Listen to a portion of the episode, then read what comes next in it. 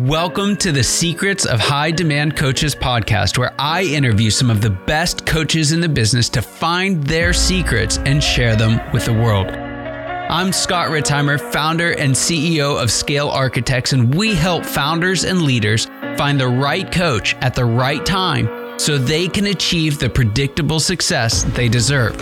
And a huge part of that is helping great coaches do great work that creates enormous demand for their services with way less effort.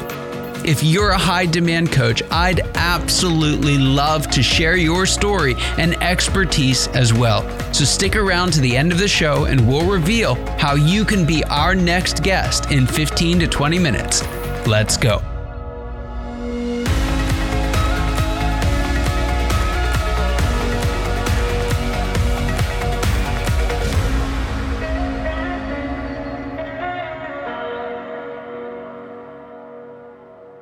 Welcome back to the Secrets of the High Demand Coach podcast. This is part two of our discussion of Scott's new book, The Founder's Evolution Conquering the Journey Every Founder Must Face.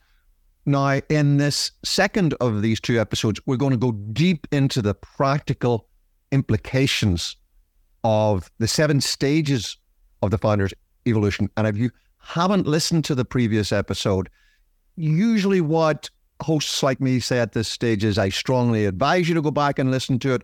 You really should go back and listen to it because the framework for what we're about to discuss is in that previous episode. So you haven't listened to it yet, go back, listen to it. Brilliant episode. Uh, pause for a second. You've done it. You're back. Great. Now that you're all caught up, we're going to get into the detail of how you transition through the seven stages. And the first question I have for you Scott, is probably the most frequent question I get about predictable success in the model there is can you skip a stage? Yeah. Uh, I wish. and so first, uh, this kind of it, it has a couple presuppositions built into it. One that you know where you are and you know where you're going. And I just want to make sure it's clear. The point of this model is to help folks to to diagnose where they are and where they want to get to. And not everybody has to go up and to the right. Some will always be start uh, players or, or startup entrepreneurs. Some will, you know, you can pick whichever stage you want to stay in and make it your home. But if you want to get, you know, so let's say from stage three to stage six, you got, and this is so common. Stage three is our reluctant manager. They've got people, they hate leading people, they just want to do their thing. And they're the great idea at this stage is I'll get someone else to run the business for me, right? uh, I'll get someone else who can handle all the, the little bits and pieces. And, and what we try and do is skip all the way to stage right. six. And while functionally you can pull that off to a certain extent, there's two things that happen. One, it doesn't work as well as if you had gone all the way through the process, right? It's just, and I cannot, eh, eh, you know, say this in a way that is going to emotionally connect with the person who's doing it, but just suffice it to say, it's not going to work as well as you think. The second thing is you increase your likelihood of failure or falling short or having to settle for less by a hundred x. Or it's just you haven't again you haven't figured out how to manage people. How can you manage someone who knows how to manage people? And so anytime you try and skip a stage, you will invariably stunt the growth of your own development as a leader and your organization as well. Now, that doesn't come with judgment to say that you can't do it or, or you're a bad person if you do it. You can do whatever you want. But when we start to abandon the pattern, the likelihood of failure goes up exponentially. The second thing that happens, just, just, just before we get into the second yeah. thing, Scotty, uh, real briefly, um, on that first one, not skipping particularly the two stages that you talked about, do you think that is it, is it possible for a serial entrepreneur who's done it, you know, maybe multiple times before? Are, are they more likely to be able to say, "Yeah, I see what's coming, and I know that I can do it because I did it before, but I'm I'm going to accelerate through that." Yeah, what I tend to see is uh, there's a couple deviations from the, the standard, which would be partners, right? If you go into business right. with two people, that can be that's that's going to look a little bit differently. Right. The other part of it is what I generally see in that sense is a rapid escalation through the same stages. Right. Where they move through them, it may take you 20 years the first time. The example I always use is I used to change the, my own brakes on my car, right? And the first right. one, you do it once a year or once every however many years. I don't even know how often you change brakes in a car, but it was often enough that I'd completely forget how to do it every time. And so I remember I was changing the brakes on my 95 Audi uh, Q uh, A6, and it took me four hours to change the first brake, right? It took me 20 minutes to change the other three.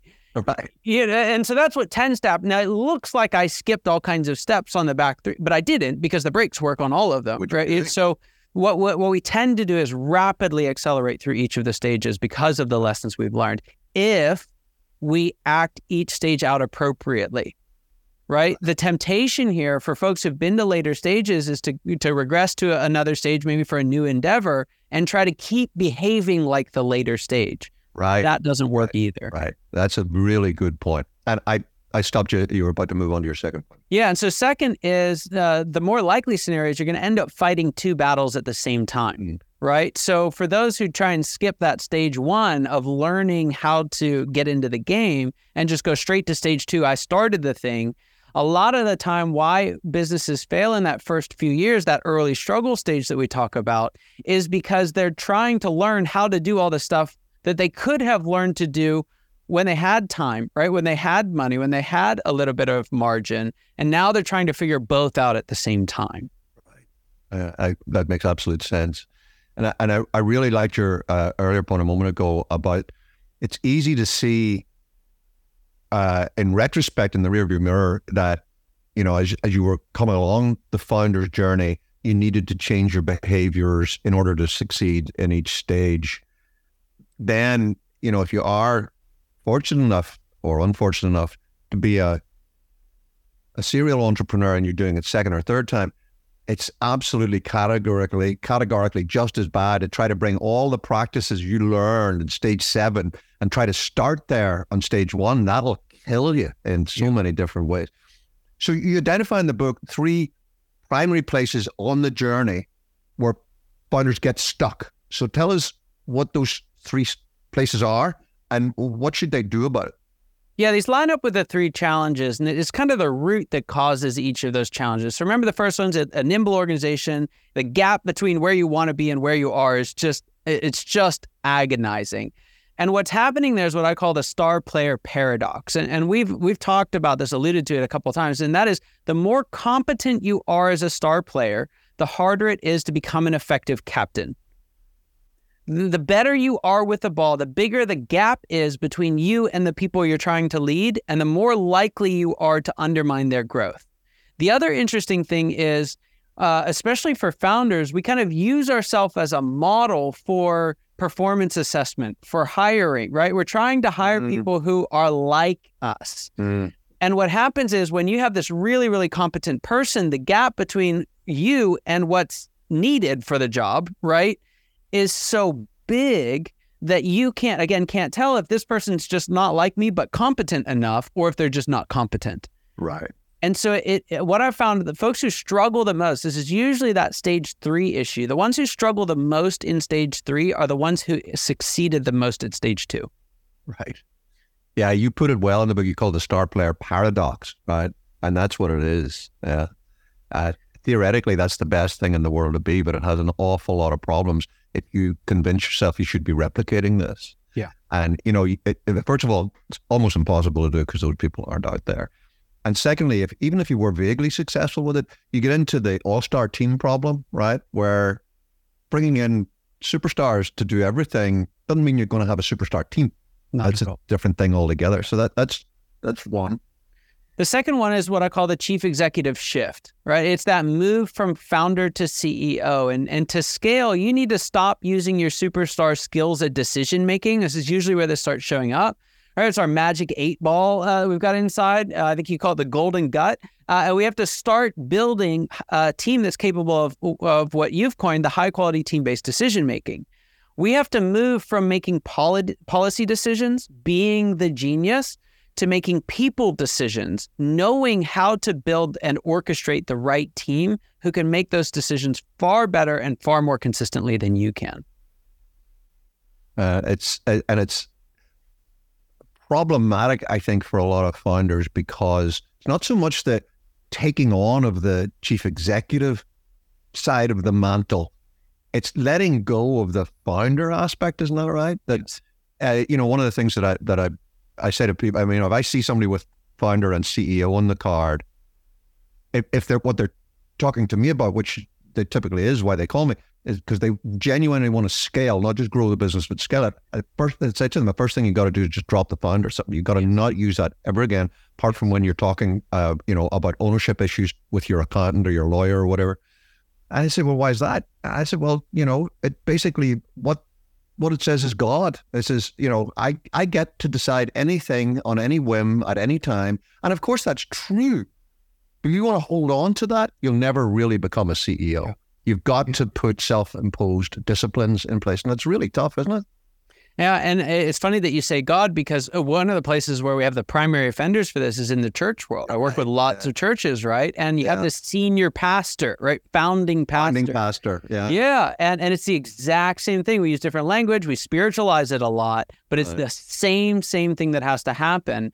Uh, and, and it's it's really hard. It's genuinely hard to do. And one of the things that I say, one of the essential strategies is you got to go get help, right? You got to get a guide someone who can call you out, tell the emperor he doesn't have pants on, right? Someone who's not in your sphere of influence, who's not orbiting around your sun, right? Uh, and and who can tell you the truth, but is only doing it because they want to see you succeed. Right, right. They're not they're not making a judgment. They're just telling you, you know, if this is what you want to have happen, this is what you're going to have to do. And I know it's really tough, but you're going to have to you're going to have to do it. Third one here. Yeah, third one, uh, secret is what I call the secret to successful succession, and and it's this: successful succession. That's hard to say. Uh, is not about finding a CEO to pursue your vision for your organization. This is earth shaking for folks, right? It's about finding the CEO that you trust to create the next vision for your organization. Right. I was consulting with a group and, and they're like, we got to find someone who's got our core values. I said, no, you need to find someone who's ready to set the next set of core values for your organization. And you, and you can, you can want them to be congruent. Yes. Right? Yes. But there's going to be an evolution there, right? Uh, there's this, it's really, really brutal. But there, there's this church. Uh, I think they were in Texas, and they, they, they were literally shrinking because their their congregation was dying uh, you know, the, they were aging out and they're like, uh, they're, they're desperate. They go hire a consultant to say, hey, help us figure out what we need to do to change, right? How can we succeed? Uh, as a church, we need to grow.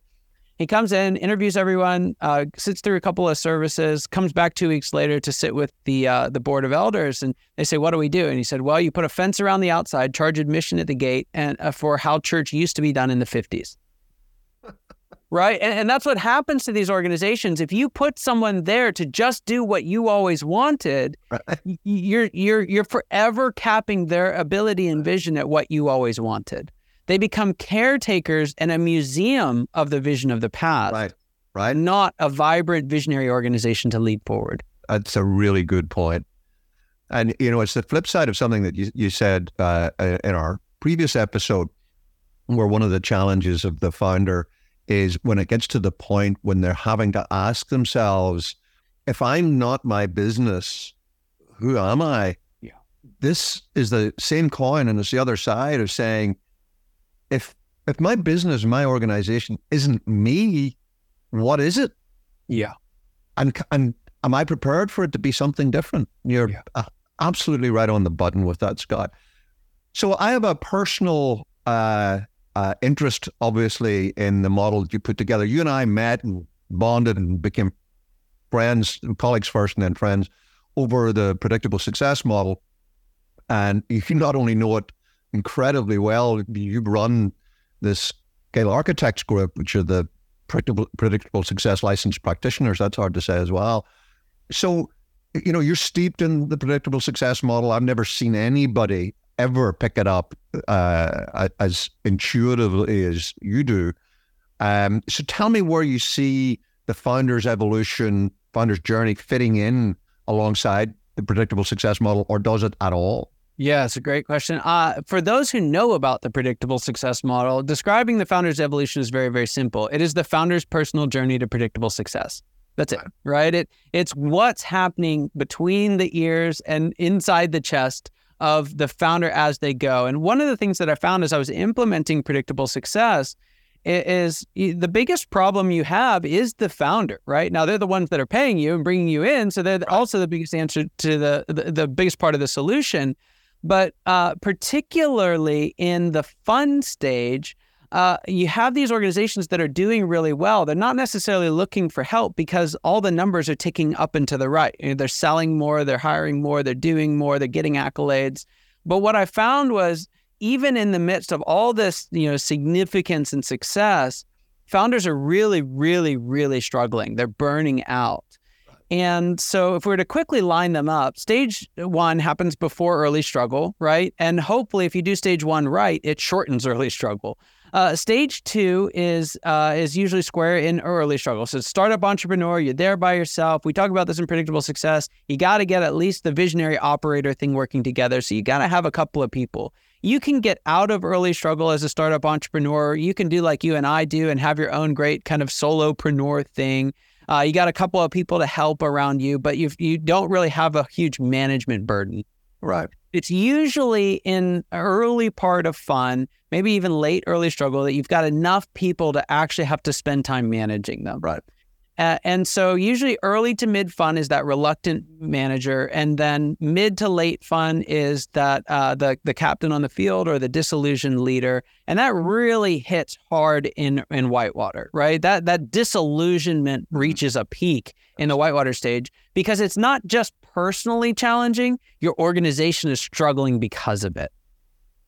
And uh, so usually that shift to CEO is is a it, it, I mean not usually it is a necessary and essential part of getting out of whitewater into predictable success. It's and the then, pivot between yeah. late whitewater and early predictable success? It's yeah. right on that pivot point. Because you can, I can tell you tips and tactics and tricks all day long, but if you keep coming in and running your your founder freak flag, it's none of that's going to stick. It's not going to work. So. Right the the key point here, because then there's predictable success in treadmill, and we go down the recovery side.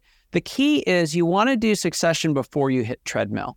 One of the big, big mistakes that we make is we wait until we're ready to leave, right? Right. Which is for most founders usually treadmill. It's a little bureaucratic. There's not room for vision anymore. We've kind of chased ourselves out. What you really want to do is leave whenever you you can leave the organization in the best shape it can be in, which is going to be predictable success. What a great point.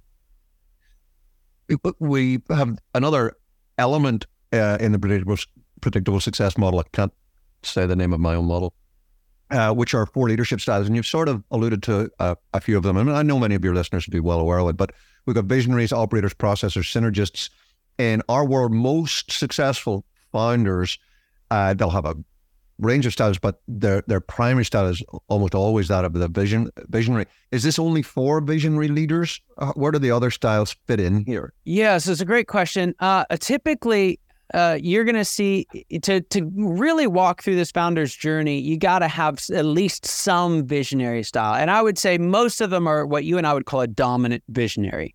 Right. And this book in particular is written for dominant visionaries. And it would be nine other books to describe what you do if you don't have those styles. But where this where these two intersect, and we're not going to teach what the styles are. You want to find out about them. There's there's stuff on both our sites, predictablesuccess.com and scalearchitects.com. You can find all kinds of stuff about it. But the really fascinating thing that I found is that we're progressing through these stages is that it starts with learning to lead yourself right? Uh, that the, and you're essentially learning to lead a visionary. How do you build an, an environment for a visionary to succeed? That's what the star player thing is about. Your first couple of people are there to just support your your visionary craziness, right?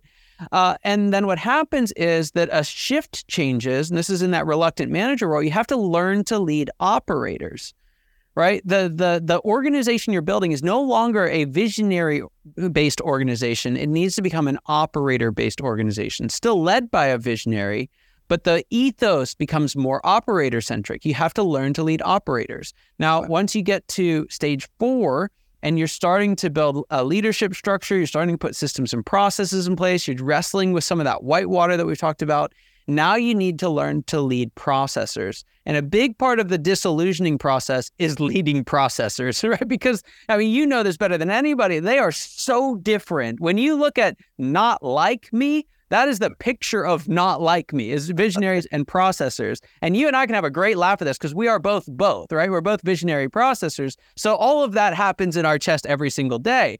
But the, the big part of the disillusioning process is you mean I got to lead that guy too, right? Uh-huh. The bean uh-huh. counter that I've been feeding for the last 15 years, right? You, you tell me he's necessary for scale? And who, by the way, I've been trying to keep out of my ecosystem for so yeah, long. I have actively resisted, and and a big part of my success has been actively resisting them.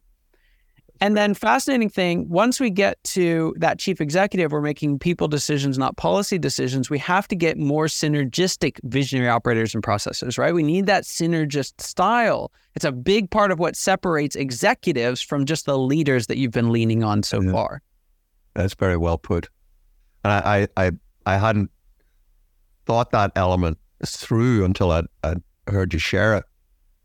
You know, one of the things that, that I, I really loved about the Founders Evolution is it, it, it's like my two do books. It's short. You can read it in one sitting. I was able to read it in, in one sitting. Um, but it's incredibly practical. And you pepper it throughout with what you call essential strategies. Tell us what those are. I, I, I don't mean list all of them, but tell us what an Yeah. essential strategy is. Give us an example or two. Yeah, so we've kind of been talking about them along the way, and and this is where a podcast is not the format that we can really dive into it because there are essentially right to overdo that word. There's two or three for every stage. When you multiply that over seven stages, we could spend a long time talking about twenty some odd strategies. But here's the thing that that I really want to get at. Once you know what stage you're in, or the stage the stage you should be in, right? Like if you're still hanging on to stage two and you really should be three, when you want to know how to succeed in a stage, there's really just two, maybe three activities that are necessary for success in that stage. And it sounds overly simplistic and it's not in a vacuum, and no one's ever going to just do those things. But if you give your best time and energy to those, you'll see a 10x, 15x, 20x return. And here's what happens when I'm coaching folks on this in particular. Uh, I, I was just working with uh, a, a company and he was making that shift from stage four to stage five we realized 75% of what he was doing, he didn't have to do. Right. 75%. So the real power in this book, and it's, a, I made it short on purpose, right? It's the book that was written for founders because none of us have time to sit there and read lengthy, you know, uh, academic books. Is you'll get back the time that you spent reading the book in the first week you read it. Because you'll find if you know the two or three things that you need, you absolutely need to be doing, that means there's 20, 30, 200, 300 things that you don't actually need to be giving your best time and attention. And the amount of freedom that comes from that is staggering. Uh, I, I totally underline what you just said. I mean, I know from my own years as a serial founder. I mean, I'll just say what I, I'm fortunate that people say to me as well. I, I wish I'd had your book back when I was 22 and starting my very first go round and all of this because it's not just the two or three things that if you do them, they'll make a big change. And that's hugely important. It's the dawning realization that, that the other side of that equation is there's 20 or 30 things I'm spending a lot of time on that isn't going to make me transition from one stage to the next. And I need to drop those off. Okay, good. It has been just a fantastic uh, uh, second uh, part of this two part um, episode. I've got two questions left for you. In all of the stuff as you were writing it, you know, one of the things that, I, I really enjoy when I write a book is what, and I, there are very few things I enjoy in writing a book, but one of them is self realization. You know, you, you, you write something, you think, oh, I just thought of something or I saw something or whatever. As you were putting the Founders Evolution together, what's the biggest sort of hidden secret of developing well as a as a founder going through the journey that you wish wasn't secret at all that everybody got it Yeah, it's fun. I asked this question of all my guests, and, and and one of the things that you hear is just about all of them give a different answer, right? Which is is probably profoundly confusing for a lot of folks. How can you have all these like really smart people all give different answers? And, and the reason why is because each of them specializes in a different stage of this journey. right And, and so when you look at it, you can actually see there's a handful of trends. And the biggest secret is that there is no one secret other than the fact that you need to recognize that the secret is always changing. And, and, and that's it's woefully exasperating if we don't have a map. But if you know what the different stages are, you don't have to be blindsided when that happens. And so the thing that I wish everybody understood is leadership is not static. There's not just one definition, particularly for founders. It's dynamic. It's consistently changing, and we have to know how and when to evolve with it.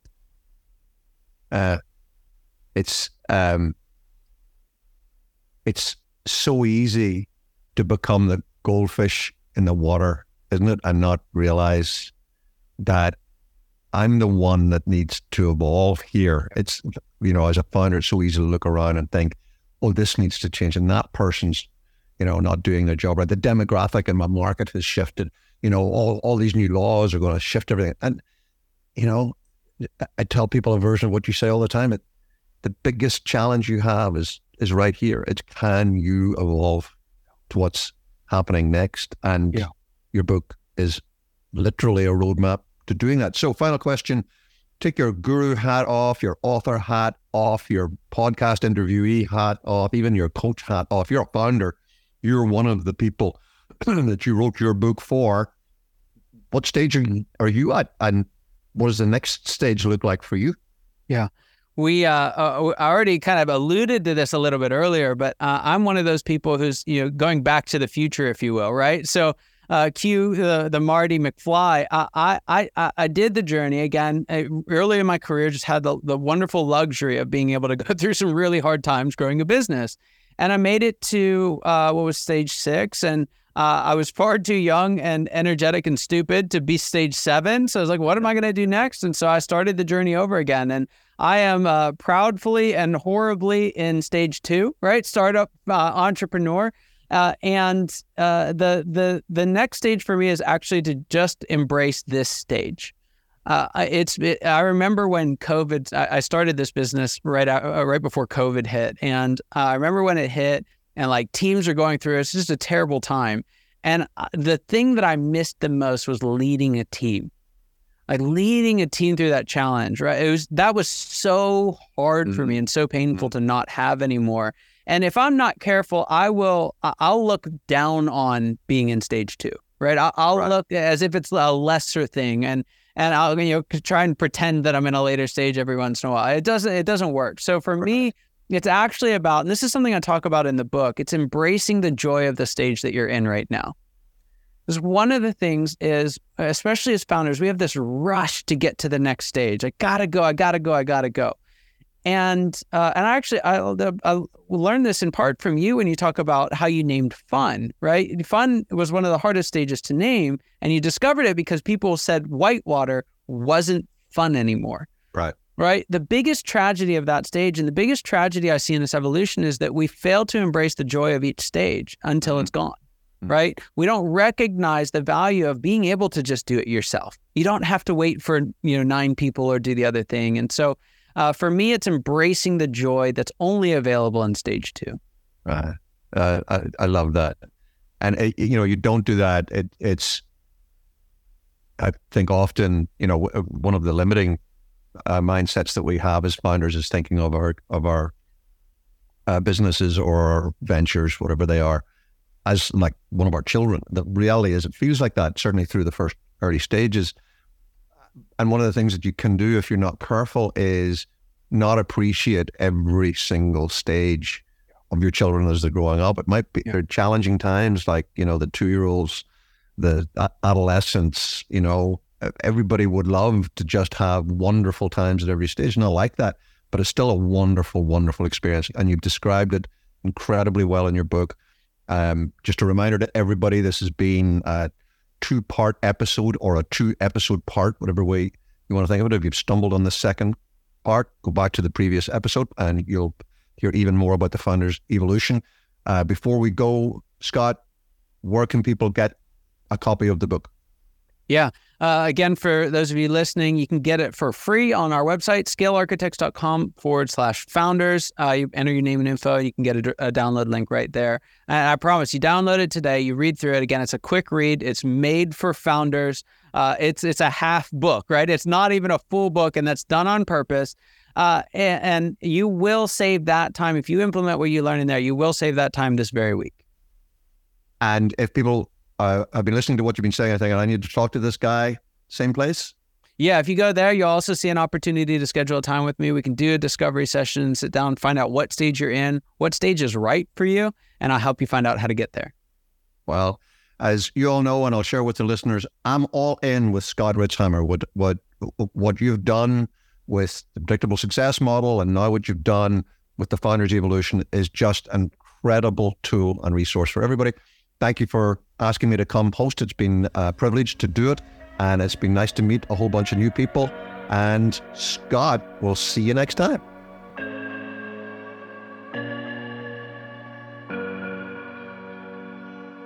Scott Ritzheimer here. Thank you so much for listening to the Secrets of High Demand Coaches podcast. If you are a successful coach, consultant, or advisor who's built a strong book of business and would like to be on the program, please visit go.scalearchitects.com.